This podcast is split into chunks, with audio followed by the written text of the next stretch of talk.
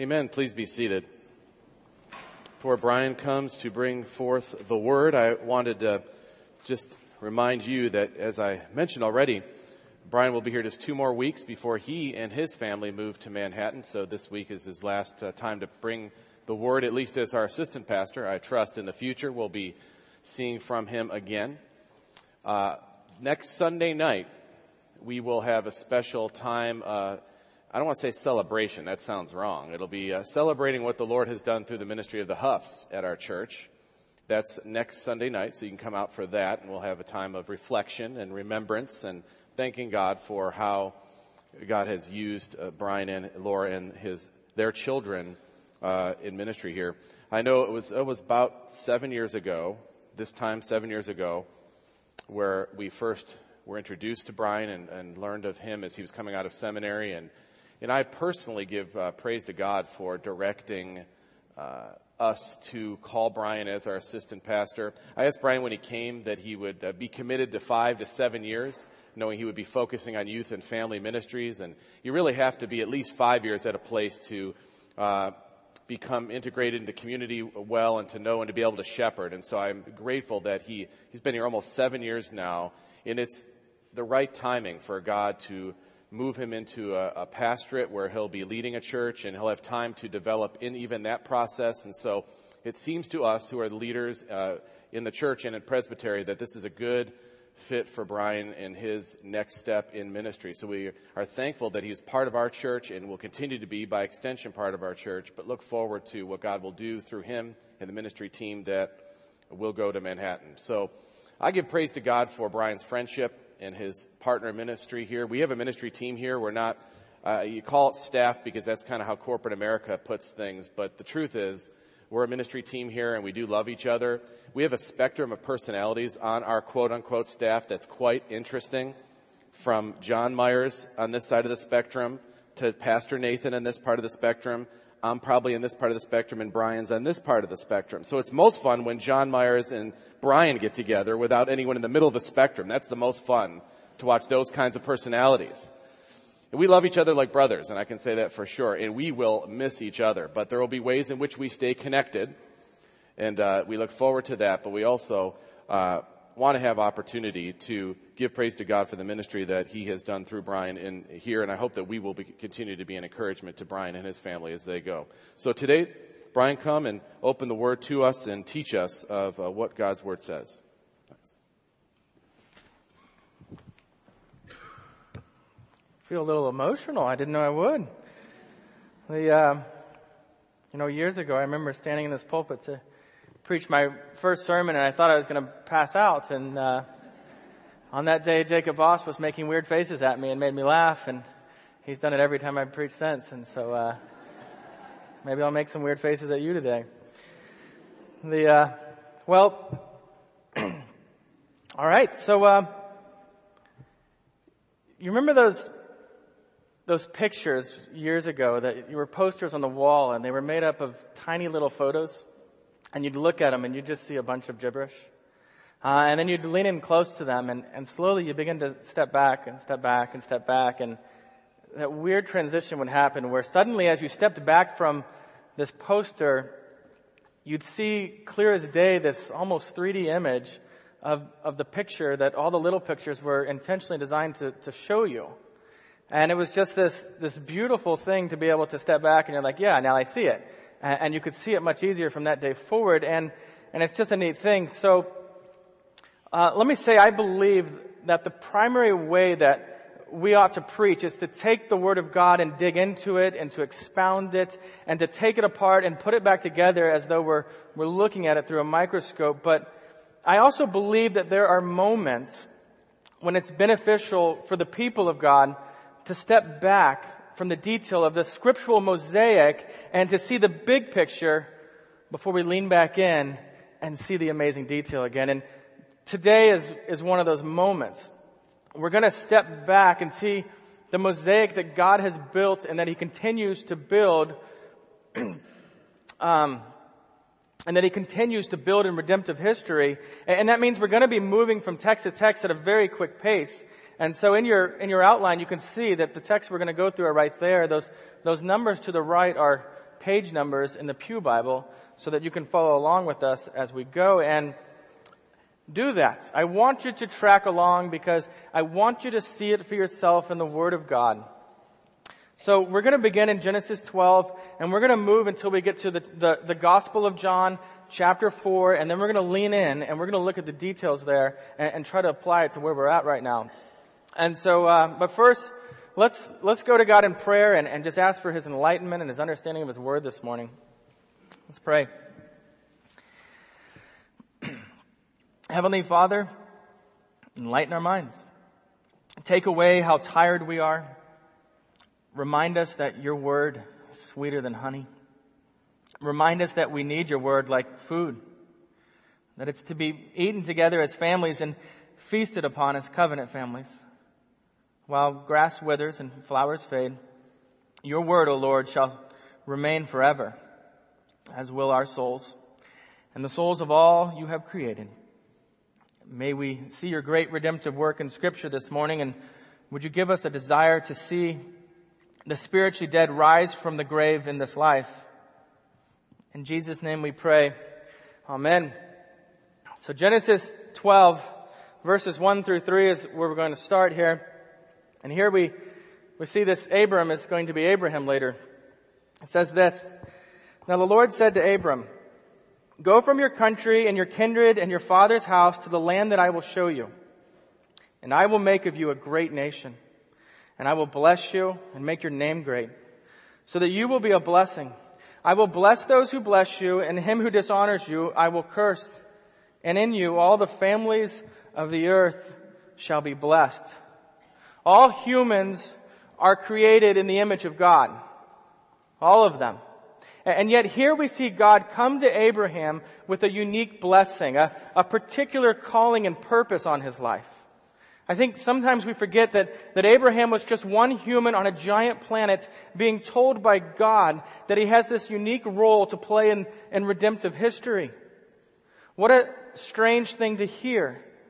That then that, that God will not just bless Abraham's family, but something beyond that. And he tells Abraham that he's going to be a blessing to all the families of the earth. That's a big deal. And, and yet, how God will bless the nations is a mystery to Abraham. And so turn with me a few pages to the right to Genesis 22 verse 17, beginning in 17. Genesis 22 verse 17 says, I will surely bless you and I will surely multiply your offspring as the stars of heaven and as the sand that is on the seashore. And your offspring shall possess the gate of his enemies.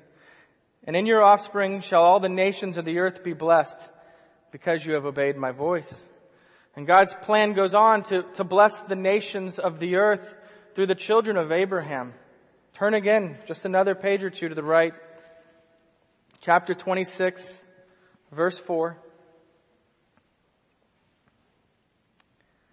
says, I, I will multiply your offspring as the stars of heaven, and will give your offspring all the lands, and in your offspring all the nations of the earth shall be blessed, because Abraham obeyed my voice and kept my charge, my commandments, my statutes, and my laws. And again, we see God working something wonderful in the world.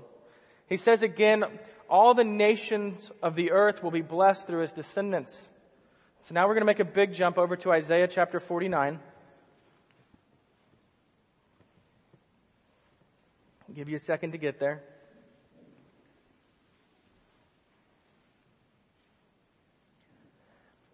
Isaiah 49 verse 6. It is too light a thing that you should be my servant to raise up the tribes of Jacob and to bring back the preserved of Israel. And hear this. I will make you as a light for the nations that my salvation may reach to the ends of the earth. And we start to see a little bit of this picture that my salvation shall reach the ends of the earth. And God is saying here that it's simply too small a thing to, uh, to focus just on the tribes of Jacob uh, or Israel. God's plan of salvation is to the ends of the earth. And, this is no small thing. It would, it'd be easy for the people of God to want God to bless them or to bless their nation or to bless their neighborhood or, or exclusively their family. And yet God here is making a statement. He's saying, I'm not just the God of Israel. I am the God of the whole world and I will redeem my people from every corner of this earth. So let's look quickly over at Habakkuk 2.14. Habakkuk 2.14 is the theme verse of the seminary I went to, Westminster Theological Seminary. And so I've heard it often and I've loved this verse and you're going to, I'm going to tell you, you're going to also, right? Um, nobody ever argues about loving the word, do they? Habakkuk 2.14 for the earth will be filled with the knowledge of the glory of the Lord as the waters cover the sea. Notice it didn't say that God's glory will cover the earth like waters cover the earth. Some of you science types are thinking, well, that would only be 70%, and you'd be right. Uh, no, it says that the knowledge of the glory of the Lord will cover the earth like the waters cover the sea. That's 100%. Uh, do you see that God's glory will be known? God will be a blessing to the nations. And so I want to turn us over to the New Testament, the very first verse of the New Testament to see how this is beginning to unfold. Matthew 1, verse 1. It's a little genealogy. I know how you love genealogy. Matthew 1 1. The book of genealogy of Jesus Christ, the son of David, the son of Abraham. It's small, but you see the connection there. Jesus is the son of Abraham, a, a descendant. There are roughly 2,000 years between Abraham and Jesus. And so children were born, and they grew up, and their children had children, and their children had children, and their children had children, until eventually we get to, to Mary, who gives birth to Jesus. Why is this significant? It's significant because Jesus is the one whom God will bless the nations. He is the one through whom God will bless the nations. And so Jesus is born and he is to be a savior, a blessing to the nations. And he grows up and he begins his public ministry and he's healing people and he's turning water into wine. And these disciples begin to follow him and he's discipling them. And then Jesus is put to death. And he's put to death on a cross as a criminal and all is lost. The disciples scatter in fear of their own life. And then, and then they see and they talk to and they touch the resurrected Christ. Uh, Jesus' death and resurrection is a blessing to the nations. To you and I who are living 2,000 years after Christ's birth, it means forgiveness of sin and it gives direction to our lives in a way that sometimes we just don't get like we should. So I want you to turn to the other end of Matthew, Matthew 28.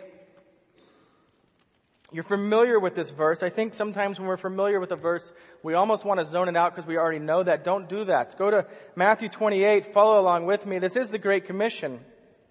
And he says this, Now the eleven disciples went to Galilee, to the mountain to which Jesus had directed them. And when they saw him, they worshipped him, but some doubted. And Jesus came and he said to them, All authority in heaven and on earth has been given to me. Go therefore and make disciples of all nations, baptizing them in the name of the Father and of the Son and of the Holy Spirit, teaching them to observe all that I have commanded you. And behold, I am with you always to the end of the age. Did you notice the scope of this statement? He said, make disciples of, of what? Say it out loud. Again. Yeah, to go and make disciples of all nations. You remember when God said a couple thousand years earlier that He would bless the nations of the earth?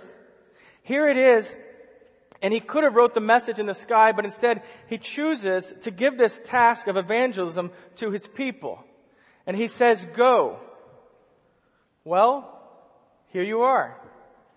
He's planted you in the middle of Johnson County or Leavenworth or Fort Scott or Lee's Summit or Kansas City or pretty soon Manhattan. and this is where he has you. Wherever God has you and he has redeemed you through the blood of Christ, this is where he has you. Uh, Christian, you who were not Israel have been blessed to know Christ as Savior. Let me give you some historical perspective. The, the message that you have received, the gospel message that you have believed, went out from the mountaintop here in Galilee that we just saw at the Great Commission. Um, it passed through families and countries and people of all sorts and times of uh, various times before eventually it comes to you and, and God opened your eyes to believe it. And so what we're seeing here in scripture is the beginning of what we've actually experienced in our own life as it went out from there. How amazing is that? Um, okay, turn to Luke chapter 24. We're going to go further to the right. I know, we keep going right, right, right. It's the opposite of NASCAR. Luke 24, verse 46. Um, Jesus is speaking here, and I want you to remember that the word Christ is, is a title of Christ, uh, meaning, or title of Jesus, meaning Messiah or, or Savior. It's not his last name. Uh, so verse 46, and he said to them, Thus it is written that the Christ should suffer on the third day, rise from the dead, and that repentance and forgiveness of sins should be proclaimed in his name to all nations, beginning from Jerusalem. That's the message of the gospel. We're seeing this repentance and we're seeing this forgiveness of sins as, as we trust in Jesus Christ alone from Jerusalem to where? Where? All nations. Yeah, to all the nations. And, and that's what we're seeing. And so, um, I want you to see how this is working out then. Turn over to Acts 14, 23, uh, verse 23. It's like Bible drill today. Acts 14, verse 23. I hear a few of you flipping. And when they had appointed elders for them in every church, with prayer and fasting, they committed them to the Lord in whom they have believed. Uh, this is the church. The, the church is how God is going to gather His people. They appointed elders and established these churches uh, these God ordained churches, and we see all throughout the book of Acts that these churches grow as the word of the gospel and as the word of God is, is put forth and proclaimed to the surrounding people. And so it's not just lone ranger, rangers or appointed evangelists or a special few, it, it's the church working together. And, and Redeemer is one of those churches, and people are growing in faith, and we should be a blessing to the nations and to our neighbors in all sorts of ways. Okay, so as we skim through these texts, my goal has been to show you how God is working in history to bring salvation not just to Israel, but to the elect of every nation. And I hope you've seen that you're not just a spectator in this. And I know that's a scary statement to hear a Calvinist make, but you're not just a spectator in this. We, we are spectators in this because God causes growth. Um, Absolutely, it is God who causes growth. But His people, me and you sitting here today whose faith is in Christ, we are planters and we are waterers. We are sowers and we are reapers. We are farmers of men. And like all farmers, we should be working hard to plant and working hard to water and to pray for growth and to harvest when God has given that growth. And so before we look at our, our, our main passage, I just want to set this up for you. It's, it's smashed right in the middle of, of the story of the Samaritan woman at the well. Uh, if you remember that the disciples, they're outside this village and the disciples all go into the village to get food. And the woman comes out of the village to get water. And Jesus begins this conversation with her just by asking for a drink of water. And as the conversation goes on, they speak about proper worship and where it's going to be and how to do it. And eventually he confronts her life and the sin in her life. And and by the end of the conversation, she has this, this knowledge of salvation, and, and Jesus reveals to her that he is the Messiah that they have been hoping for all these years. And, so meanwhile, the disciples return with this food, and, and the woman's so excited about Jesus that she forgets her water jar, and she goes back into the village and just begins to tell everybody about Jesus. Um, the people, of course, after hearing her, head out of the village to meet Jesus, and they're on their way when our text picks up. So turn over to Matthew, John, or sorry, John 4. Going back the other way. John 4, beginning in verse 35. And he says this, Do you not say there are yet four months and then the harvest? Look, I tell you, lift up your eyes and see that the fields are white for harvest. Already the one who reaps is receiving wages and gathering fruit for eternal life so that the sower and reaper may rejoice together. For here the saying holds true, one sows and another reaps. I sent you to, to, reap that for which you did not labor. Others have labored, and you have entered into their labor. And so Jesus gives this, this quick rundown on the usual working of crops. I think we get it. You plant, you wait for a while, water, sun, various things, and a few months later, you harvest it. But then he takes this idea of, of farming and harvesting and he applies it to the kingdom work of evangelism. And he says, lift up your eyes and see that the fields are white for harvest. Remember, they're outside of the village where, where crops are growing all around them. And, the townspeople have just heard the testimony of the woman from the well, and they're headed out to meet Jesus in, in the masses. And so remember, meanwhile, the, the disciples are busy trying to figure out uh, this question. You know, Jesus has food. Where did he get food? Who gave him food? And they're confused. And, and, and eventually, Jesus draws their attention back in, and he says, he says, "Lift up your eyes and see that the fields are white for harvest." Well, once they lifted their eyes, what did they see? Farms, yes, but more than that, they saw the masses walking out who have just, just received a testimony about who Christ is.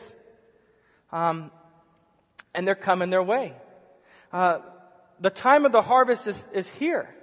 And, and he says the sower and the reaper rejoice together. Remember, the sower is the one who plants and the reaper is the one who harvests. And, and there's much time between, um, between the, the sowing and the reaping, and yet in this particular case, we're seeing that there's very little time. Uh, she goes in and she sows and they come out and they reap. And, and I want to point out a few things in this text as points of application for you and me. And the first one is this. God and, and God alone causes growth. But there is kingdom work of sowing and reaping and we can and should be doing this. In, in the Gospel of John, we see the sowing work of John the Baptist.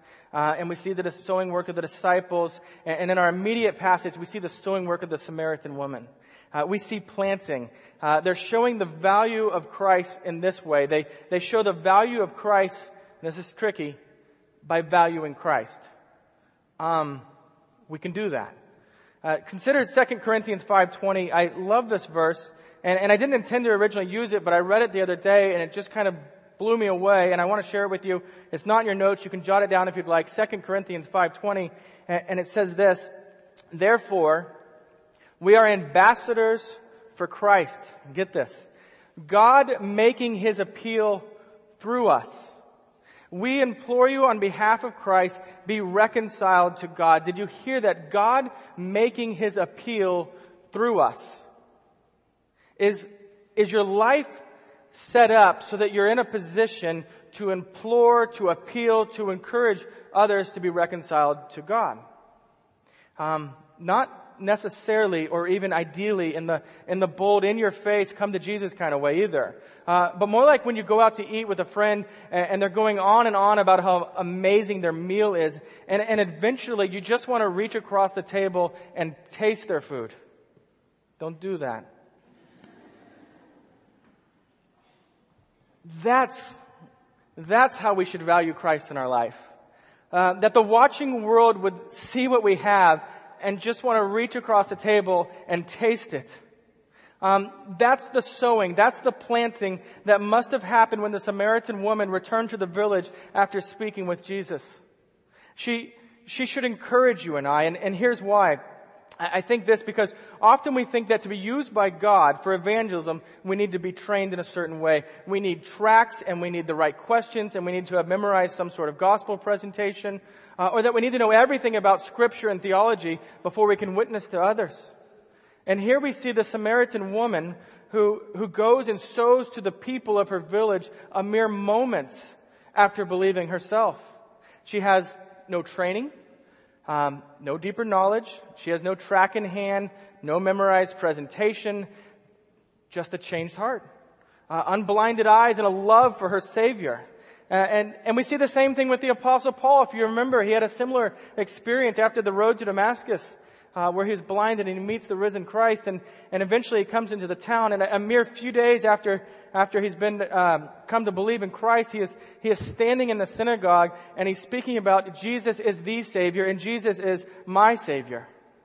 Long before he, he was prepared in any formal way. The second thing I want you to gather from this text is that there is sowing and there is reaping and both are valuable. At any moment, you may be called on to sow or to reap. And a heart for evangelism does not mean that, that you push the gospel on someone at every given moment.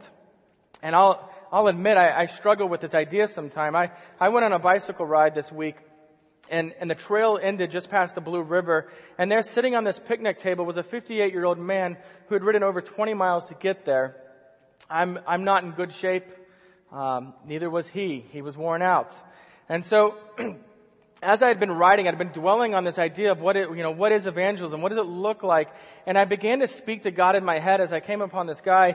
And and I began to speak saying, God, is, is this going to be that great evangelism story that I get to tell on Sunday about how this guy came to faith and, and it's going to be one of those amazing things? And, and, and so I just came up to the guy and, and I just asked him a simple question as to whether this was the end of the trail. That was my leading question I decided to go with. Um, is this the end of the trail? And it began this conversation and we talked and he shared about how he'd lost his job recently, and we talked about his son who had just graduated from K-State, and we talked about religion and, and faith and his daughter, and just the insane amount of travel that, that was required of his previous job. And we talked and we talked and we talked, and, and I began to share with him about our going to Manhattan to plant this church, and, and just how scary it was, and, and how we are trusting in God to provide for our needs and the growth of the church. And as we were having this conversation, I felt this, this weight on my shoulders. Um, maybe you've, you felt this weight yourself, a, a sense that I need to lay out how he can have forgiveness through Christ. I need to, to get that into this conversation somehow. And, and, this weight that if I didn't do it and I walked away, that somehow I had squandered or failed in this opportunity. And I continued to pray and, and think through this and eventually the weight lifted as I became aware that this was more about about sowing than it was reaping. More about meeting a self-professed Christian who was kind and, and showed what was genuine interest and care for him in his life. And so before we departed, I, I told him I'd be praying for God to provide a new job for him and, and a job that allowed a slower pace of life. And, and, and as I rode away, I realized that God had brought me into this guy's life for a reason. And, and the reason was for sowing. And that was okay. Um, there are times for sowing and there are times for reaping. Maybe rejoice at both opportunities. The point is this, Christian. Be deliberate to do one or the other with the people that God has brought into your life. The third thing I want you to walk away is this. Jesus sees their need of salvation and, and you and I may need a greater sense of compassion for those whose faith is not in Christ. Um, consider this, that through various outlets and, and media, you and I are reminded on a regular basis about people without food and without clothing and without clean water and without safety and so many of these needs of the world and, and we should have compassion for them and, and help as far as we can. We really should. But as those whose sin has been covered by the blood of Christ, you, you and I, uh, may we never lose sight of the reality that there are people all around us whose condition is far worse, and eternally so. J.C. Ryle had this to say. He said, have we relatives without Christ? Let us feel for them, pray for them, speak to the King about them, strive to recommend the gospel to them. Have we neighbors without Christ? Let us labor in every way for their soul's salvation. So what do we do? How do we start structuring our life in such a way that evangelism is part of our daily intentions? I'll give you a few quick things. First, right from this text, lift up your eyes and see the opportunity for sowing and reaping. Do you see the people in your world who are in need of the gospel? Who are they? Uh, look where God has you today and consider that question.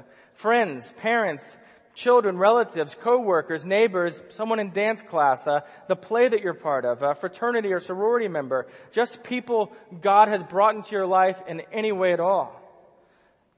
And pray for God to show you them. To give you compassion for them that that you might pray and, and, work towards this, that no matter how grumpy or hardened from the gospel they might seem, that you might have compassion for them. And so start Start in the sphere of influence that God has given you. Two, Begin with prayer. It can be very, very scary thing to verbalize the gospel to someone who you know is going to look at you like you're a complete idiot. That's the reality often as we begin to put this into words. So do you need courage? Ask our Heavenly Father for courage to speak. Do you need opportunity to have a conversation with someone? Pray for that. Do you need the words to say, plead with God for the words? Do you need love for others that is simply lacking in your life? Ask God to motivate you by genuine love for Him and them rather than a sense of ought to. And parents, as you begin to pray for people, include your children in this, that they begin to get a vision for this. Three, do not be afraid of the question you cannot answer. Just tell what you know. Uh, you do not need to have all the answers. In fact, you likely won't. And that's okay. Uh, do you know how you've been redeemed? Could you tell me if I asked you uh, how you've been redeemed? Then you know enough. Uh, and if you're still worried about that, though, practice it with a friend or a family member today. Ask each other something along the lines of, what does it mean to be a Christian? And I know that's a scary question because you're going to have to answer it in response right back to him. But learning the answer to that question is worth the possible embarrassment of initially not being able to answer that question. It really is. Uh, four, hospitality is a tool for evangelism. Uh, have people over, eat food, play games, ask questions, answer questions, pray at your meal. Uh, you don't need to be awkwardly pulling out your EvangeCube halfway through the meal and, and having your presentation ready to go. Plain and simple, be a disciple of Christ and see where God takes it. Five, God does not send you into the world to condemn it, but to redeem it as you point to Christ. John 3:17 makes this clear. It says, for God did not send his son into the world to condemn the world, but in order that the world might be saved through him. And so make redemption and the forgiveness of sin and the love of God for his people and the need of a savior the focus, not their current behavior. Uh, what I mean is this, don't expect an unbeliever to act like a believer and, and don't expect them to clean up their life before they know Christ. Six, this worship service that you are at right now is in your tool chest for evangelism. You go to a church where the gospel is presented every Sunday morning when we partake of the Lord's Supper. And, and, sometimes the easiest way to evangelize the people you know is simply to invite them to church.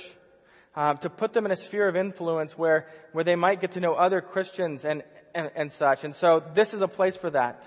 Uh, let me be clear though, our central purpose of this gathering on a Sunday morning each week is worshiping God. However, sitting and watching the people of God active in worship will, will put them in a position to hear the word of God, which is a means of grace. Don't, don't forget that this is an actual tool in your chest to, to use. Uh, and seven, the last one, and I think this is important. When we talk about evangelism, um, sometimes we push so strongly that, that you could walk out of here not excited about the gospel, not excited about Christ, not excited about forgiveness, but, but ashamed of your own reluctance to, and fear to really share the gospel. And so if, if that's you, if you're hesitant, if you're afraid, if you are struggling against embarrassment, let me remind you of this. Your Savior, our Savior, Jesus Christ died for that too. If you still have your, your Bibles open to John 4, I want to show you one more thing. John 4:39, it's the very next verse, and, and the woman, the woman went down to the, the village and she spoke of her Savior. And John 4.39 records this and it says this, Many Samaritans from that town believed in him because of the woman's testimony. He told me all that I ever did. Um, Jesus stays a few more days with the people, and we're told that uh, you know two verses later in John 4:41, many more believed because of His word. And that day, God changed for all of eternity this this small village, and He's doing the same work today. Redeemer Presbyterian Church and, and this gathering for worship is a testament to, to our mighty God who is still saving sinners each and every day. And so, my prayer for you and for us is that, that we might be farmers of men, that we might be active in planting and, and active in watering and active in harvesting while we watch with amazement the work of God as He grows faith in the hearts of His people. And so that's, that's my hope. Let us pray.